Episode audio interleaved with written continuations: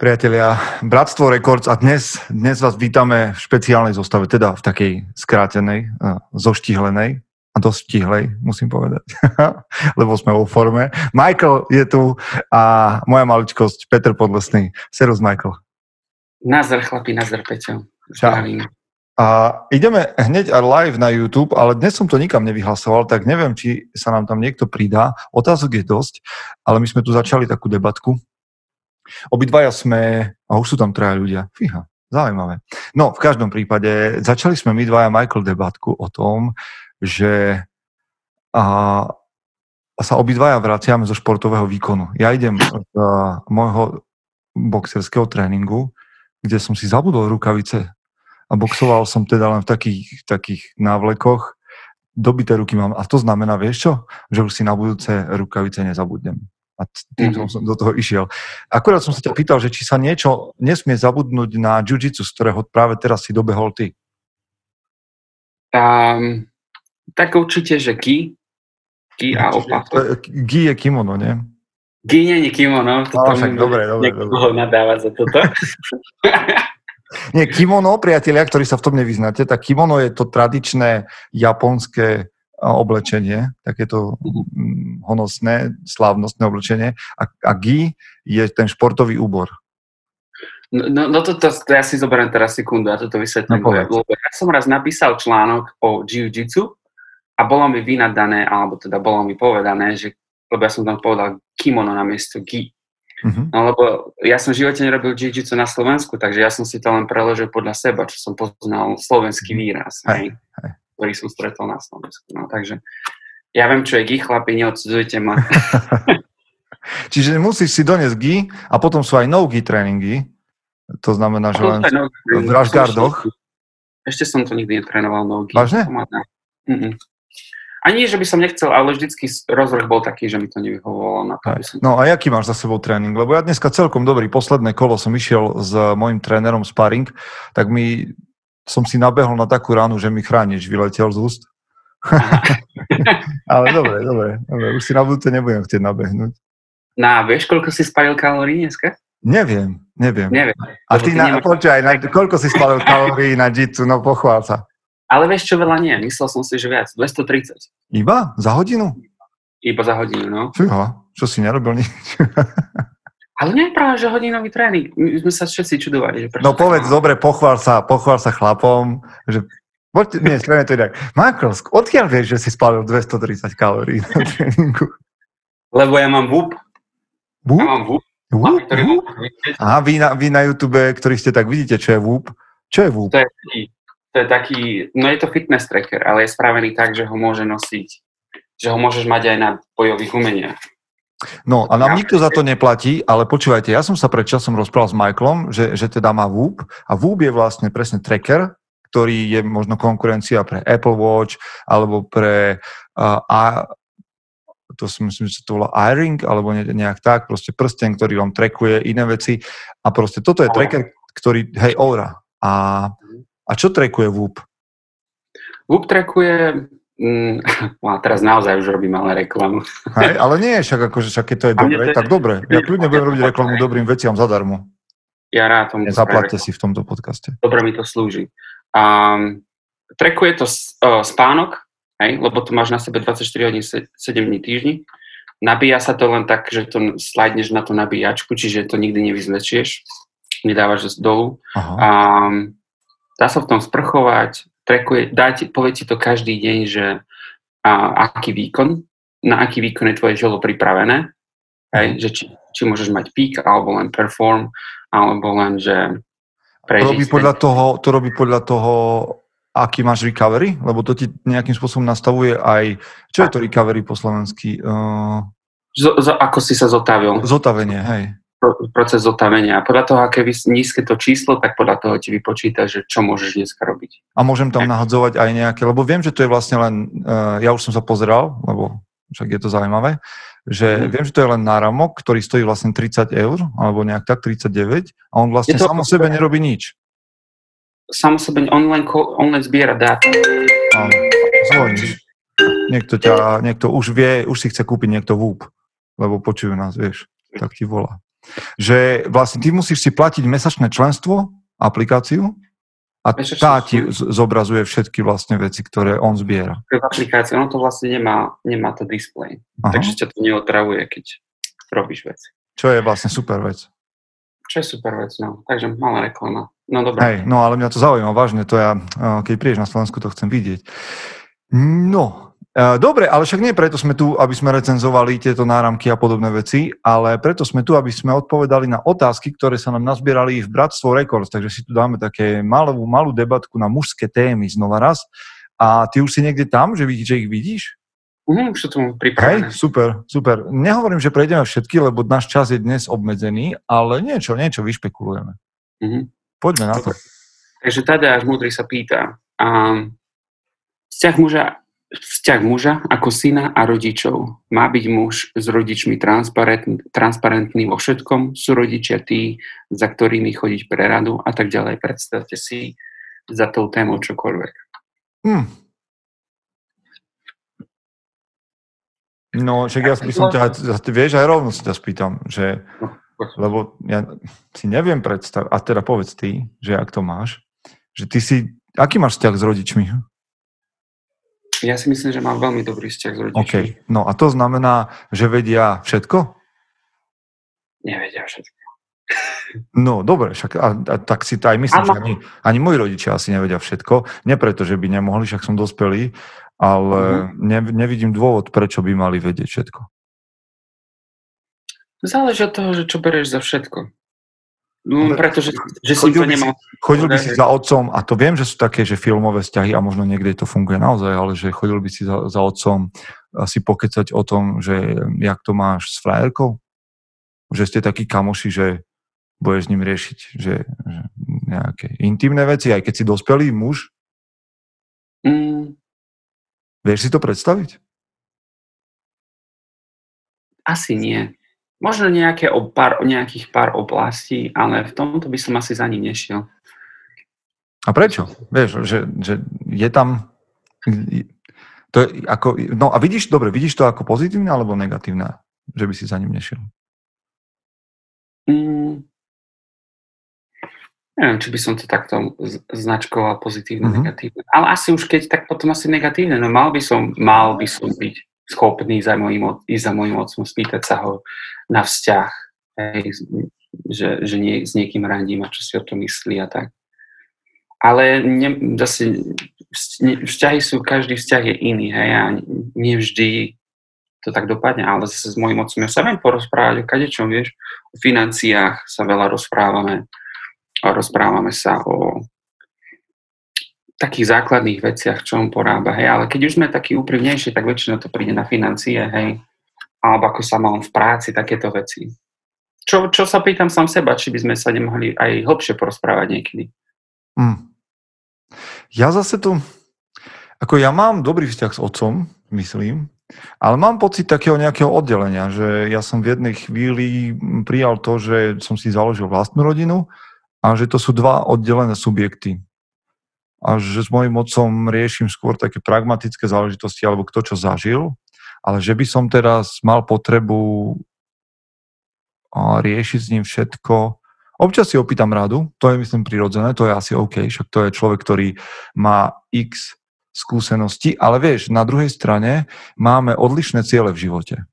A mám pocit, že tam, kam idem ja, mi on nevie celkom poradiť, lebo on tam nemierí, hej, že nemá tú skúsenosť. Vieš, že ja neviem, keď tvoj otec podniká, robí biznis v hotelierstve a ty chceš byť lesník.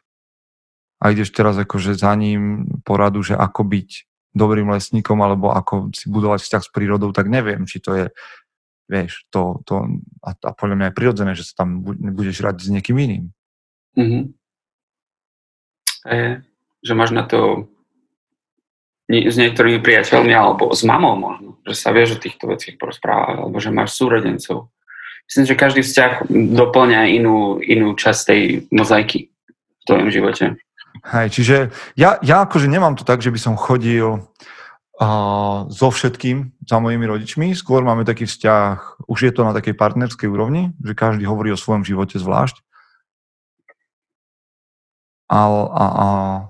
a nemám pocit, že by mali vedieť všetko. Mám pocit, že ak by aj vedeli všetko, tak niektoré veci im zbytočne priťažia, pretože to hodnotia zo svojej pozície, zo svojich prežitých skúseností, majú možno v niektorých momentoch iné hodnoty. Čiže nemám to tak, ako hlavne v dospelosti. Kým máš 16, 17, 18, neviem, mám pocit, že OK, že ak s nimi riešiš všetko, ale v momente, keď máš pred 40-tkou, už asi to nie je nutné za mňa. Ja mám pocit, že to sa práve mám pocit, že keď sú chlapi tínejdžeri, tak vtedy veľmi nič neriešia. No hej, a to máš pravdu, akože nič neriešia, ale to, že by mali, to je podľa mňa druhá vec. To je tiež pravda, hej. A vieš, a potom je to podľa naopak, že v 40-tke sú takí, ktorí potrebujú potvrdenie na všetko a už by nemali si pýtať potvrdenie na všetko. To je tiež pravda. Neviem. No tak akože tak sme nad tým dúmeme. Každý z nás má trošku iný vzťah. Ale mne sa páči tvoj vzťah s otcom, však si o ňom písal aj. Tuším, že v jednom článku. Hej, písal som článok? Ja, vieš čo, len to, akože návrat domov. Tuším, taký článok. Taký tvoj vzťah k tomu, k domovu a k rodine. Hej. Ten sa mi páči. Hej, lebo na začiatku, keď som sa presťahoval, tak ja som doma nebol 3 roky. Takže to bola pre mňa veľká vec, keď som sa vracal. A to som sa veľmi tešil. A dodnes si pamätám, ako som dolu stál, snežilo a otcov otvoril dvere na Vianoce. Super, to bolo krásne. Takže mám dobrý vzťah s rodičmi. Hej. Majte rodičov a majte s nimi vzťah, to je dobré. Dobre, Michal Renčo sa pýta. Nečítal som Foglarovky, avšak kvôli dobrým referenciám by som ich aj pár kúpil. Myslíte, že by to bolo dobré čítanie pre mňa a dceru 4-ročnú pred spaním? A je dobré viesť dceru k dobrodružstvám typu dobrodružstiev v lese, sledovanie zvierat a tak ďalej. Ja si myslím, že áno, avšak dnes sú všade princezné modelky a tak. Moja začína byť taký malý Mowgli z knihy Džungli. Odpovedzme na tieto otázky. No hej, počuj, tak neviem, či ty si čítal Foglara. Hej, to je taká veľká téma v živote. Ja som raz v našom starom českom dome našiel takú hrubú knihu od Foglara, Rýchle Šipy. Takže ja som už čítal. Rýchle Šipy sú legenda. To komiksová. Aha, áno, to je skvelá vec, akože mať doma Rýchle Šipy. No, počúvaj, neviem jak ty, ja som proste prelúskal Rýchle Šipy, čiže ja len poviem na toto rýchlo, lebo to je praktická vec. Štvoročnej dcere Foglarovky nič nepovedia. A dospelému chlapovi sa môžu zdať trocha naivné, keď s nimi vyrastáš, je to o niečom inom. Ale čo si ty čítal ako malé dieťa? Ja nie som dobrý príklad. Ja nikdy nie som dobrý príklad. Ja som čítal encyklopédie ako malé dieťa. Hej, no však to je dobrý typ pre rodičov, že encyklopédie pre deti. No, ja som bol na encyklopédiách a Robin Crusoe, Harryho Pottera. To som. No a to v 4 rokoch neprečítaš deťom toto. To musíš iné, ale odporúčam potom určite. Kto sa to pýtal, prepáč? Michal Renčo. Michal, odporúčam ti pozrieť si na Facebooku Prečítané leto, taký event a ľudí, ktorí ho organizujú a tam nájdeš veľmi veľa dobrých tipov, pretože čo čítať s deťmi. A keď už by som mal niečo čítať také dobrodružné s dievčatami, s mojou dcerou, tak by som čítal také, že Slávnu Peťku. Také, kde je to aspoň mixed, že dievčatá a chlapci, a také spoločné dobrodružstvo. A Slávna Peťka je niečo, čo mi napadlo hneď na prvú. To je taký román pre decka. Ale 4-ročné to asi nie. Ale tá druhá časť tej otázky je zaujímavá. Hej, že či vychovávať dievča ako Mowgliho. Že v lese. Hej, že sa bojí, aby nebola outsider. A či je nejaká hranica medzi aktivitami pre chlapcov a pre dievčatá. Počuj, tebe sa páčia ženy, ktoré sú také akože outdoorové? Také, že tomboys? Tak sa neviem, či tomboys nemusia byť. Môžu byť také, že elegantné, povedzme. Akože také, že pekná slečna, ale že je jej lepšie, ja neviem, v rifliach a v lese a pri ohni, ako v meste. A že sa vie jej postarať o seba, vieš. Je to pre teba nejakým spôsobom zaujímavé? Je to pre mňa zaujímavé, ale musí mať aj tú druhú stránku. Aha. Jak sa tomu na Slovensku hovorí, že do voza aj do koča? Teraz si mi vypadol na chvíľu a to by som nerad, keby som to musel ťahať sám celé. Čiže len sa musíš ozvať. No ale kým sa pripojí Michal znova, tak poviem, že Mne sa to celkom pozdáva viesť dievča takým smerom a myslím si, že to bude fungovať iba do času. A to je OK, tak je to správne.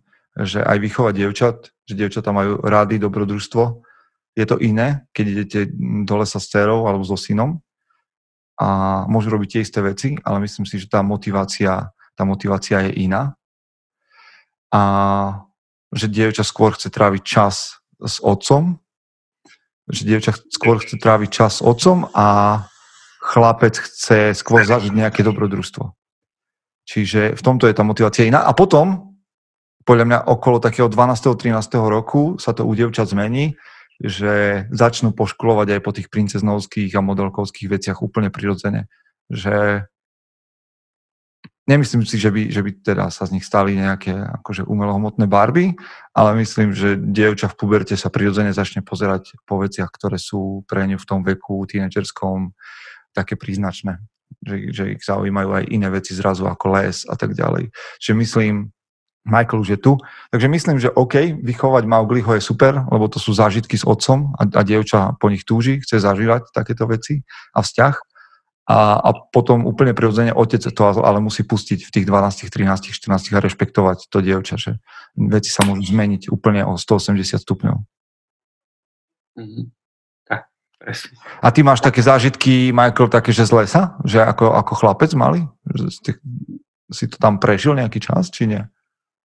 My sme chodili veľa s našou bandou do lesa, sme tam stávali bunkre a tak.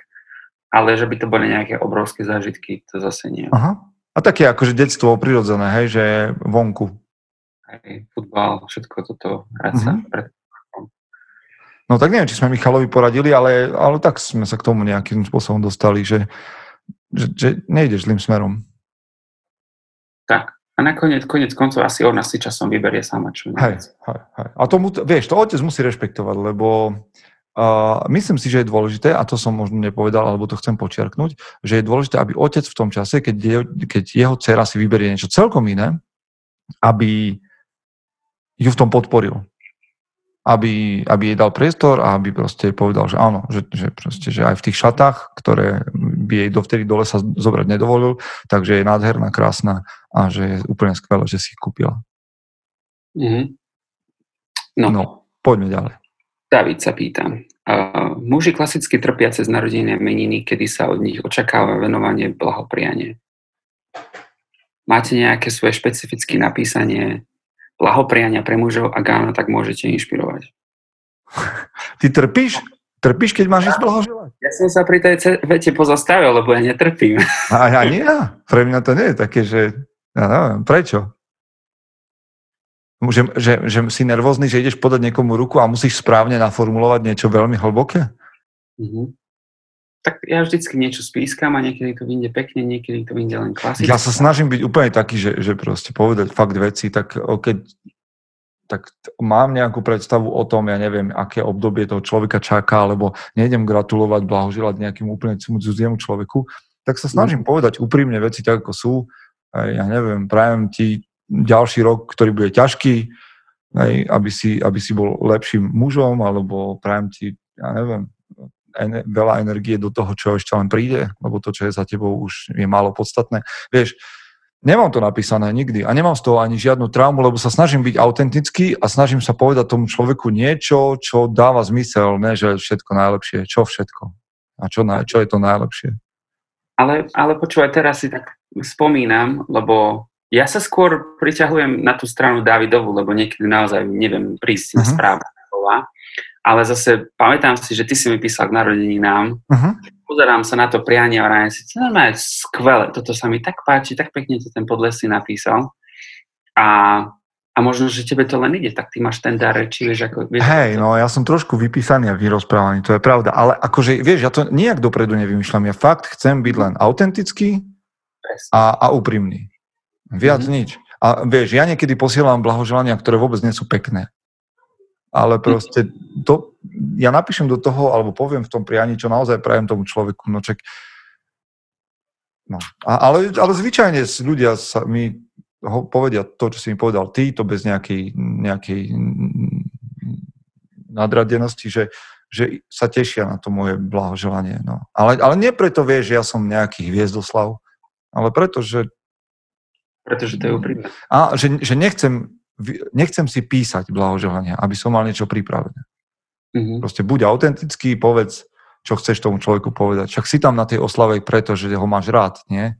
Alebo že s ním niečo máš, nejakú skúsenosť s tým človekom, tak nechci mu povedať niečo, čo môžeš napísať na hoci ako gift card. Mhm.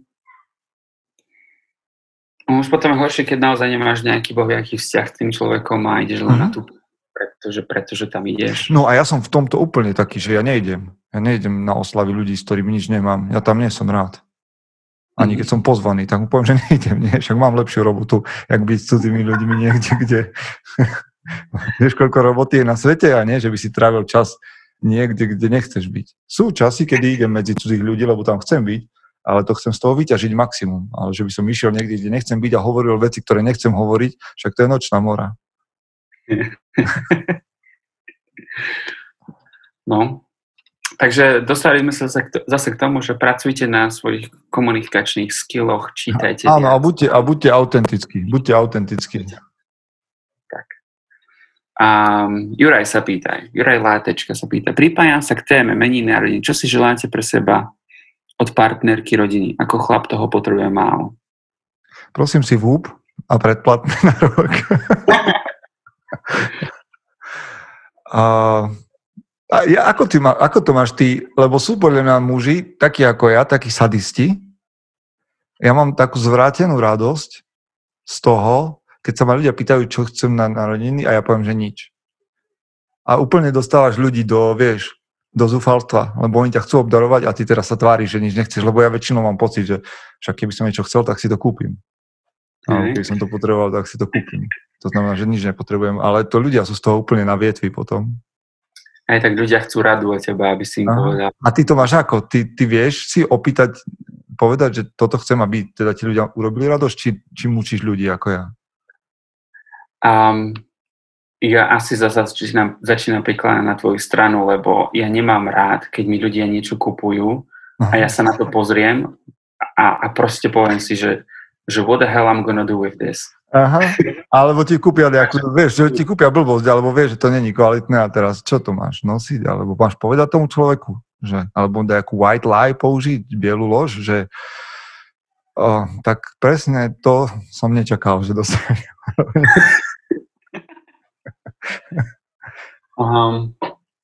No ja som napríklad minulé rodičom napísal, hej, ja už starnem, tak som mi písal, že keď budete na budúci niečo kupovať, tak mi kúpte oni plachty na posteľ, to sa mi zíde.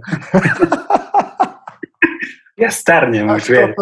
Počuj, ale to si ma preskočil ešte vo veku, lebo to si pýtali, ja neviem, 70-ke. Plachty si pýtaš, keď už sa pomočuješ. No. Kúpte mi plachty. Koľko máš rokov?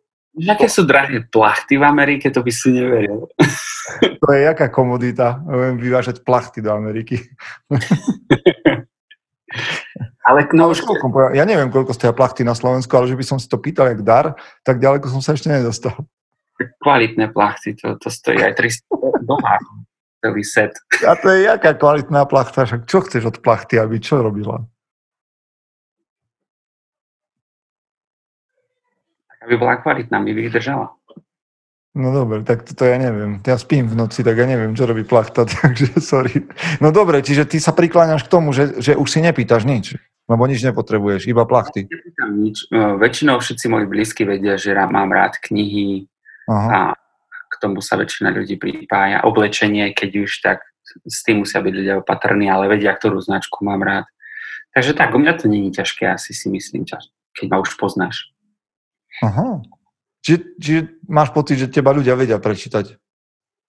aby ťa potešili. Presne. Inak ja to robím tak, ja sa teraz priznám ku mojej úchylke, že teda jedna vec je, že hovorím väčšinou nič, aby som ľudí nepotešil, aby som im to sťažil. A za druhé, veľmi často pri mojich blízkych viem, čo mi darujú. A keď si myslia, že to je prekvapenie, tak sa s nimi začnem doťahovať, že viem, lebo proste to nejak v nich viem prečítať. A na 80% trafím dopredu. A tak im pokazím radosť toho, že ma chceli prekvapiť. Aha. A nie, že by mňa ten dar netešil, teším ma, len ma baví tieto rituálne tance trocha narúšať. Uh-huh. Ale fakt mám, v zásade som v dobe, kedy chcem toho veľmi málo, lebo čo by som naozaj chcel, tak si kúpim, alebo nejakým spôsobom zoženiem, alebo... No ale hovorím ešte raz, ak počúvate, priatelia, a chcete ma potešiť na nejaké narodeniny, ktoré mám za dlho, tak Whoop. S predplatným, poprosím. Na 2 roky. Tak to hej. Dobre. Daniel Pavlik sa pýta. Mňa by zaujímalo, ako beriete žiarlivosť. Či ste si tým niekedy prešli, ako ste to zvládali? Riešili ste to, keď to prišlo, alebo ste len čakali, kým to prehrní? A vieš čo, ja mám pocit, že Bratstvo Records pomaly bude končiť, lebo muži riešia podľa len niekoľko tém a my už sa začíname točiť. Podľa mňa sme o žiarlivosti už aspoň 2-krát hovorili. Nie? Minimálne. No. Aj 3. Čiže čo, budeme sa k tomu takto vrácať, či vám odporúčime, že počúvajte Bratstvo Rekord z archívu? Tak môžeme prehodiť tému na sekundu. A to už sme sa o tom rozprávali. No. Práve, vieš, čo ti poviem, to je isté, lebo však toto je autentická relácia, tak David sa to pýta? David sa pýta. David. Daniel. Prepáč, Daniel. Daniel, hovorili sme o tom viackrát, skúsi popočúvať nejaké Bratstvo Records, ale v zásade môj postoj je absolútne antižiarlivostný, považujem žiarlivosť za nesprávnu, neakceptovateľnú vlastnosť v akékoľvek podobe, pretože je to o vlastníctve druhého človeka a ty nemáš právo vlastniť nič, ani vlas z toho druhého. Tak toľko môj postoj. Ja už to budem mať viac, že takú poučku. Dobre, ďalej. Matúš sa pýta, ako vnímate krásno a umenie okolo seba, ako ho prežívate?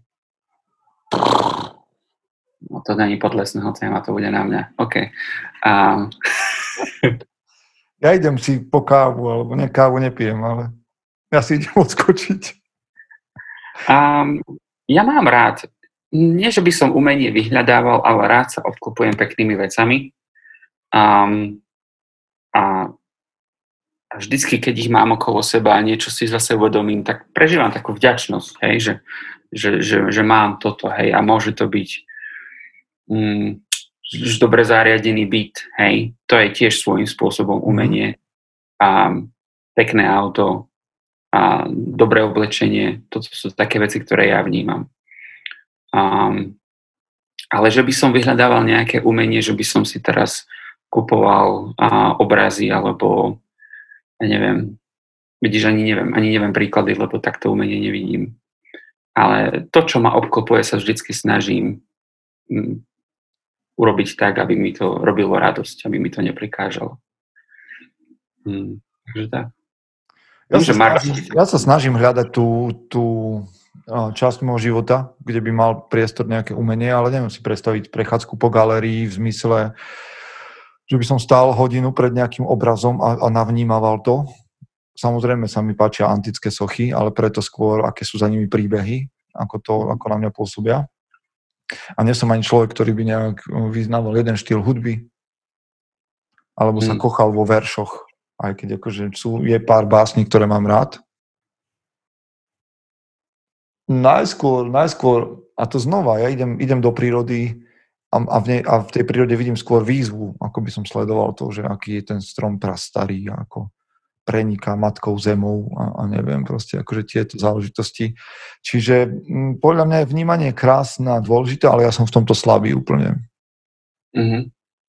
Ja nevidím krásu ani v predmetoch, že niekto teraz povie, že no dobre, tak ale krásne vytvarovaná, vydizajnovaná motorka, alebo auto, hodinky, tie kolieska a tak ďalej, nič mi to nehovorí. Aha. Vidím tam tú zručnosť remeselnú, ale nevedel by som sa nad tým kochať. Mhm. Takisto viem, že je krásny nôž, preto ho mám, páči sa mi jeho tvar, ale že by som nad ním sedel a teraz sa díval na to, jak ho ruky ukulí a neviem čo to vôbec. A to nehovorím ako dobrú vec, to hovorím ako niečo, čo mi chýba. Aha. A čo sa podľa mňa dá sa to šľachtiť v človeku. Dnes si ešte pripomenul teda hudbu. Hudbu mám veľmi rád a objavujem rôzne štýly. V kuse niečo nové si počúvam. To sa mi páči. Klasickú hudbu mám veľmi rád. A keď už hovoríme o krásy, tak príroda. Ja veľmi rád chodím do prírody, cestujem po Amerike, národné parky a takéto. Čiže to, na tom sa veľmi kochať. Oveľa viac ako na nejakých mestách a podobne. Hej. Takže tak. Ono je, ešte dodám, že ešte rád chodím po San Francisco. Teda. Tu je radosť objavovať architektúru a všetky tieto prvky, čo tu sú. To je super. Teraz znova som bol cez víkend v Štiavnici a v tom musím povedať, že Štiavnica je krásna a že toto dokážem už vnímať. Aj tie uličky a tak ďalej. Prahu považujem za krásne mesto, kde sa rád prechádzam. Čiže niečo sa už vo mne prebudilo na starobu. Ale nič, čo by som považoval za svoju kvalitu. Dobre. No ja len dodám to, že mňa asi vyhodilo práve elektriku doma, čiže ja teraz bežím len v baterkách, takže keď ma vyhodí... Máme nejakých 15 minút ešte, tak možno 20. Jan Joščák sa pýta. Zdar a silu, chlapi, keby ste si mali vybrať len z dvoch spôsobov cvičenia, tak čo skôr, ťažké váhy alebo kettlebell? Ja nemám na tieto otázky, že keby. Ja by som vybral si obidve, ale... No, ty si teraz novopečený tréner, tak čo by si radil chlapom, keby museli si vybrať? Ťažké váhy, teda olympijská osa, alebo kettlebelly?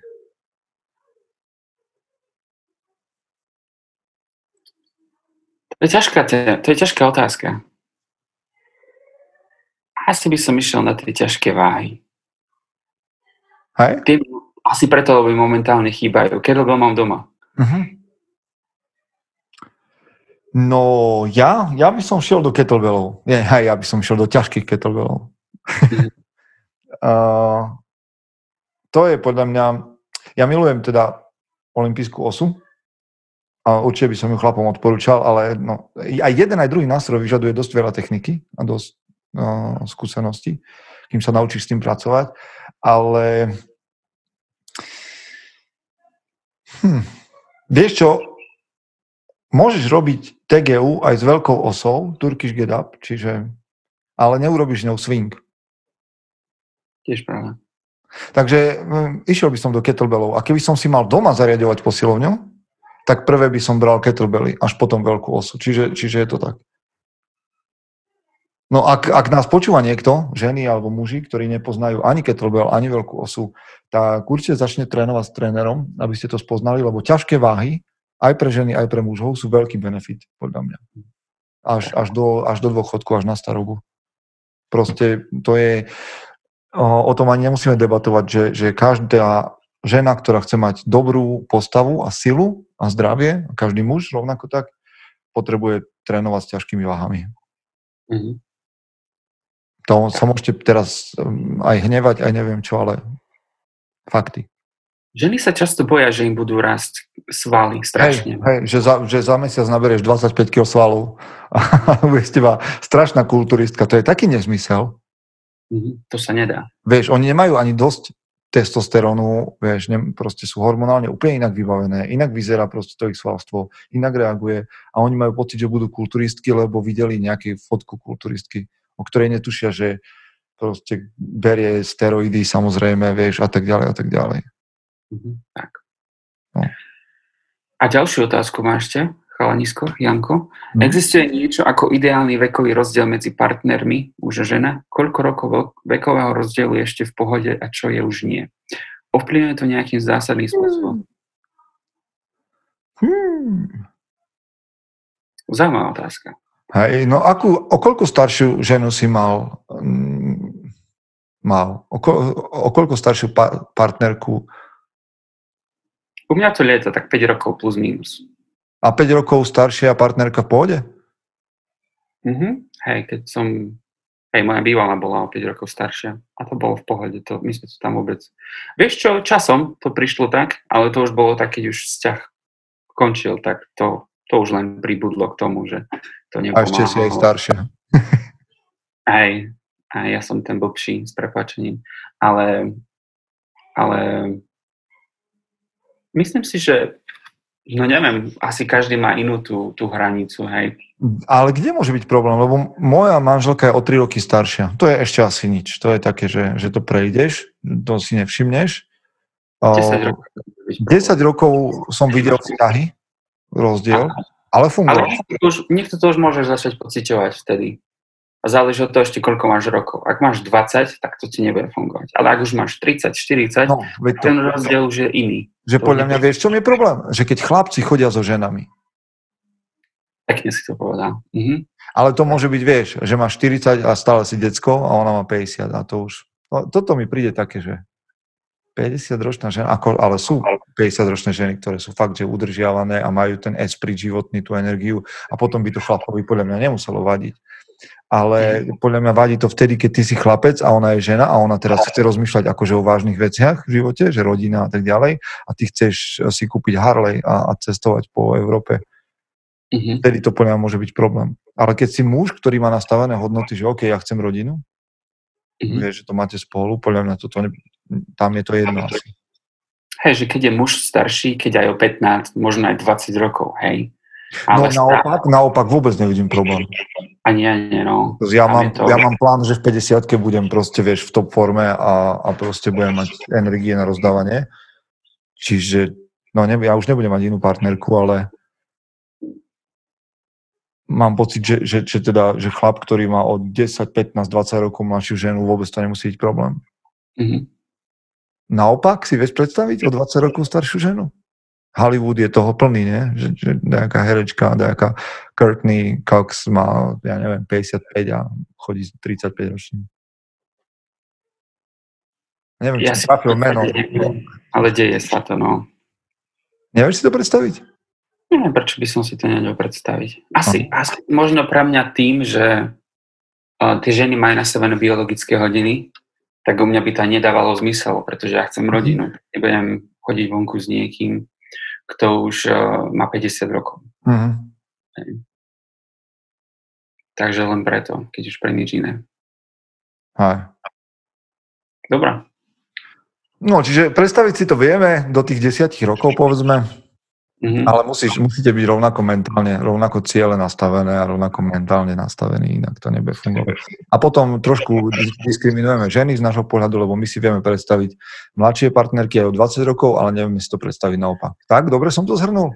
To si zrovna ako, že sme riadni sexisti teraz, ale pokračujeme. No tak, ale čo? It is what it is, je to, čo to je. Proste takto to vidíme a samozrejme, ak ťa nejaká o 20 rokov staršia žena chce presvedčiť, že by si mohol byť jej partnerom, tak nech sa páči, Michael. Michael je slobodný, hej? No, tak keď budeš mať, vieš, nejaká 45-50 ročná Slovenka ťa chce osloviť, no, tak... Nech si poprosí konec. No, ďalšia otázka. Jan Burský sa pýta.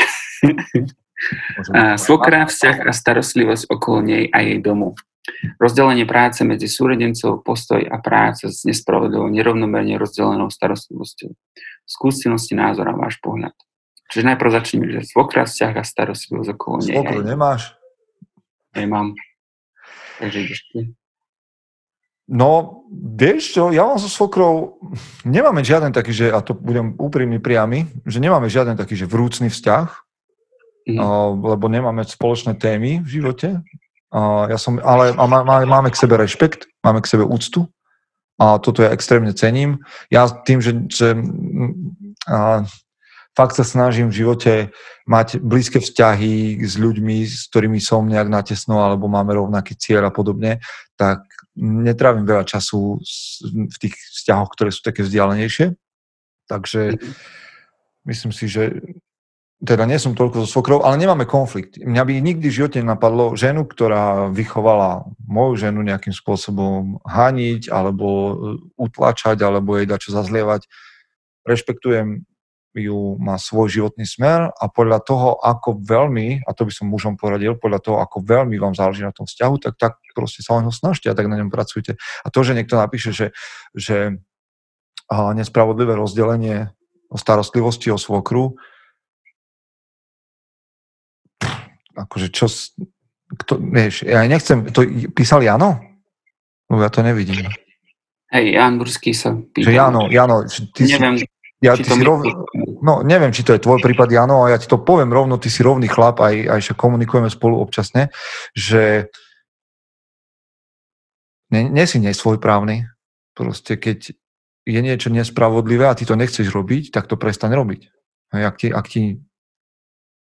ti ale záleží na tom človeku a záleží ti, aby svokra mala servis, ktorý potrebuje, lebo je, ja neviem, nevládna alebo čokoľvek, tak potom rob aj veci, ktoré sa ti zdajú nespravodlivé, ale je tvoje rozhodnutie to robiť. Je to tvoje rozhodnutie to robiť. Nie je to, že dospelý chlap nič nemusí. To chcem povedať, že ty nemusíš proste robiť veci, ktoré sa ti zdajú nespravodlivé. Ak ti ten vzťah s tou svokrou nestojí za to, tak sa na to vykašli a ten čas investuj lepšie. Ja viem, že to je také akože tvrdé a nevidím milión okolností, ktoré tam sú, ale kiss. Keep it simple, stupid. Hej. Urob to, čo úplne priblblo jednoduché tie veci. Snaž sa zjednodušiť ten systém. Povedz súrodencom, že je to tak a že budeš robiť len tento diel. Ak ti nezáleží na tom, ale buď pripravený znášať následky. Hej. Ale nemusíš robiť veci, ktoré sa ti zdajú nespravodlivé. Ja. Neviem. Toľko by som k tomu povedal. Ja viem, Jano, ak sa to dotkol, sorry, nevidím do tých vecí, ale pýtal si sa, tak som povedal. No dobre, a stihneme ešte poslednú otázku. No dajme, tak to budeme dneska ešte aj v limite, aj stihneme otázku. Radovan sa pýta, čo nám dávajú vzťahy a priateľstvá, ktoré udržujeme? Ako nás formujú? Budeme hovoriť o svojom okolí ako o partii dobrých priateľov, s ktorými sa navzájom inšpirujeme a podporujeme, ale zároveň príde moment, keď príde na pocit krivdy, nedodržaných sľubov alebo žiarlivosť či závisť. Nepopisujeme niekedy len krajšie fakt, že máme najradšej vždy pri sebe niekoho, kto nás chváli alebo nám len dáva, čo chceme. Michael, na čo sú ti priateľstvá, ktoré máš? To je dobrá otázka.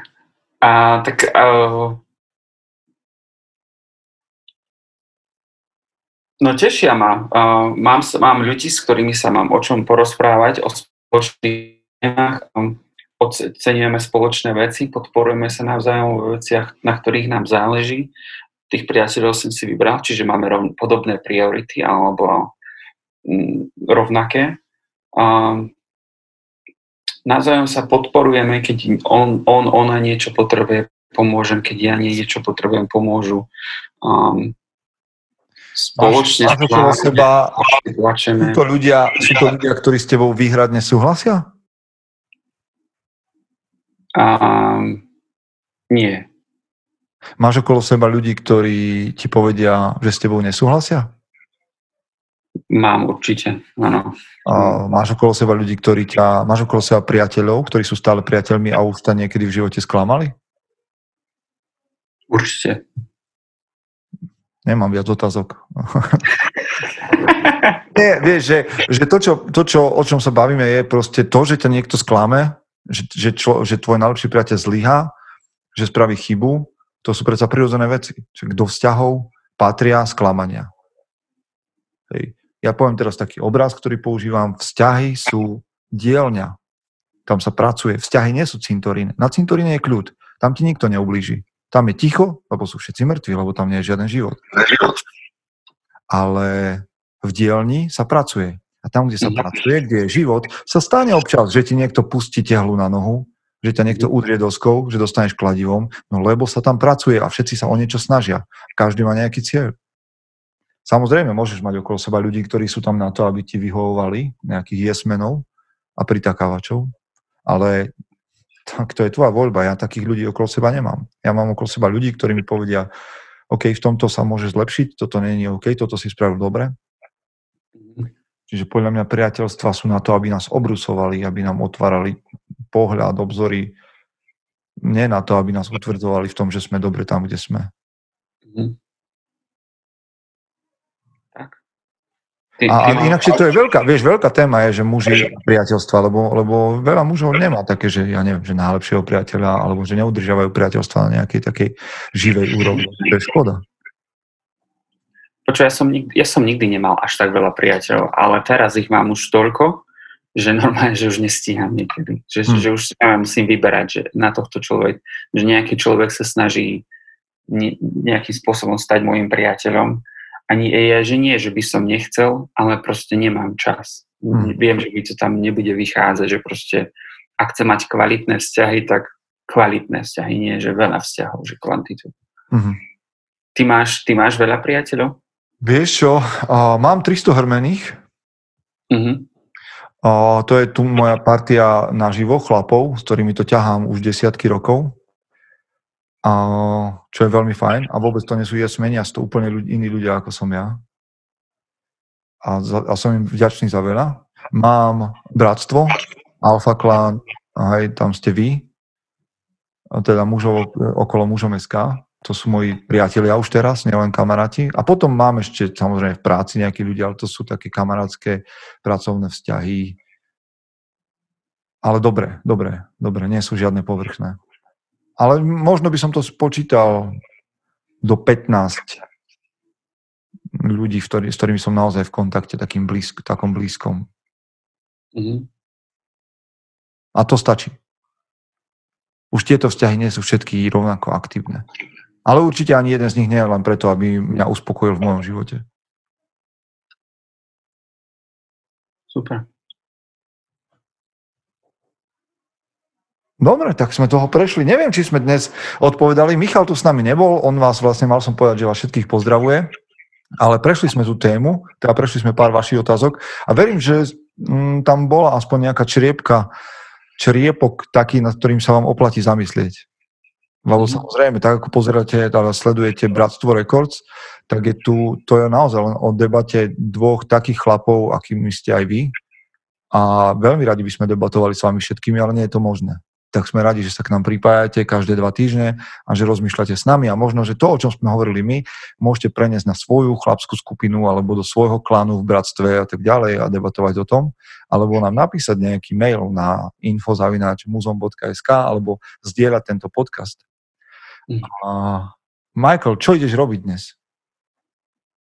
Dneska mám prvý tréning s kamošom, idem ho trénovať. Aha.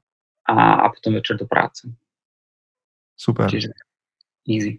Ty ideš spať. Vieš čo, ja idem teraz, keď skončíme, hneď sa prepínam na ďalší hovor, lebo by som mal prednášať o mužoch a mužnosti tínedžerom na jednom kempe a chcú to tak online, takže ideme vyskúšať spojenie a o 5-10 minút začíname, čiže mám dneska taký online večer. A potom ešte kniha. Odisea teraz čítam.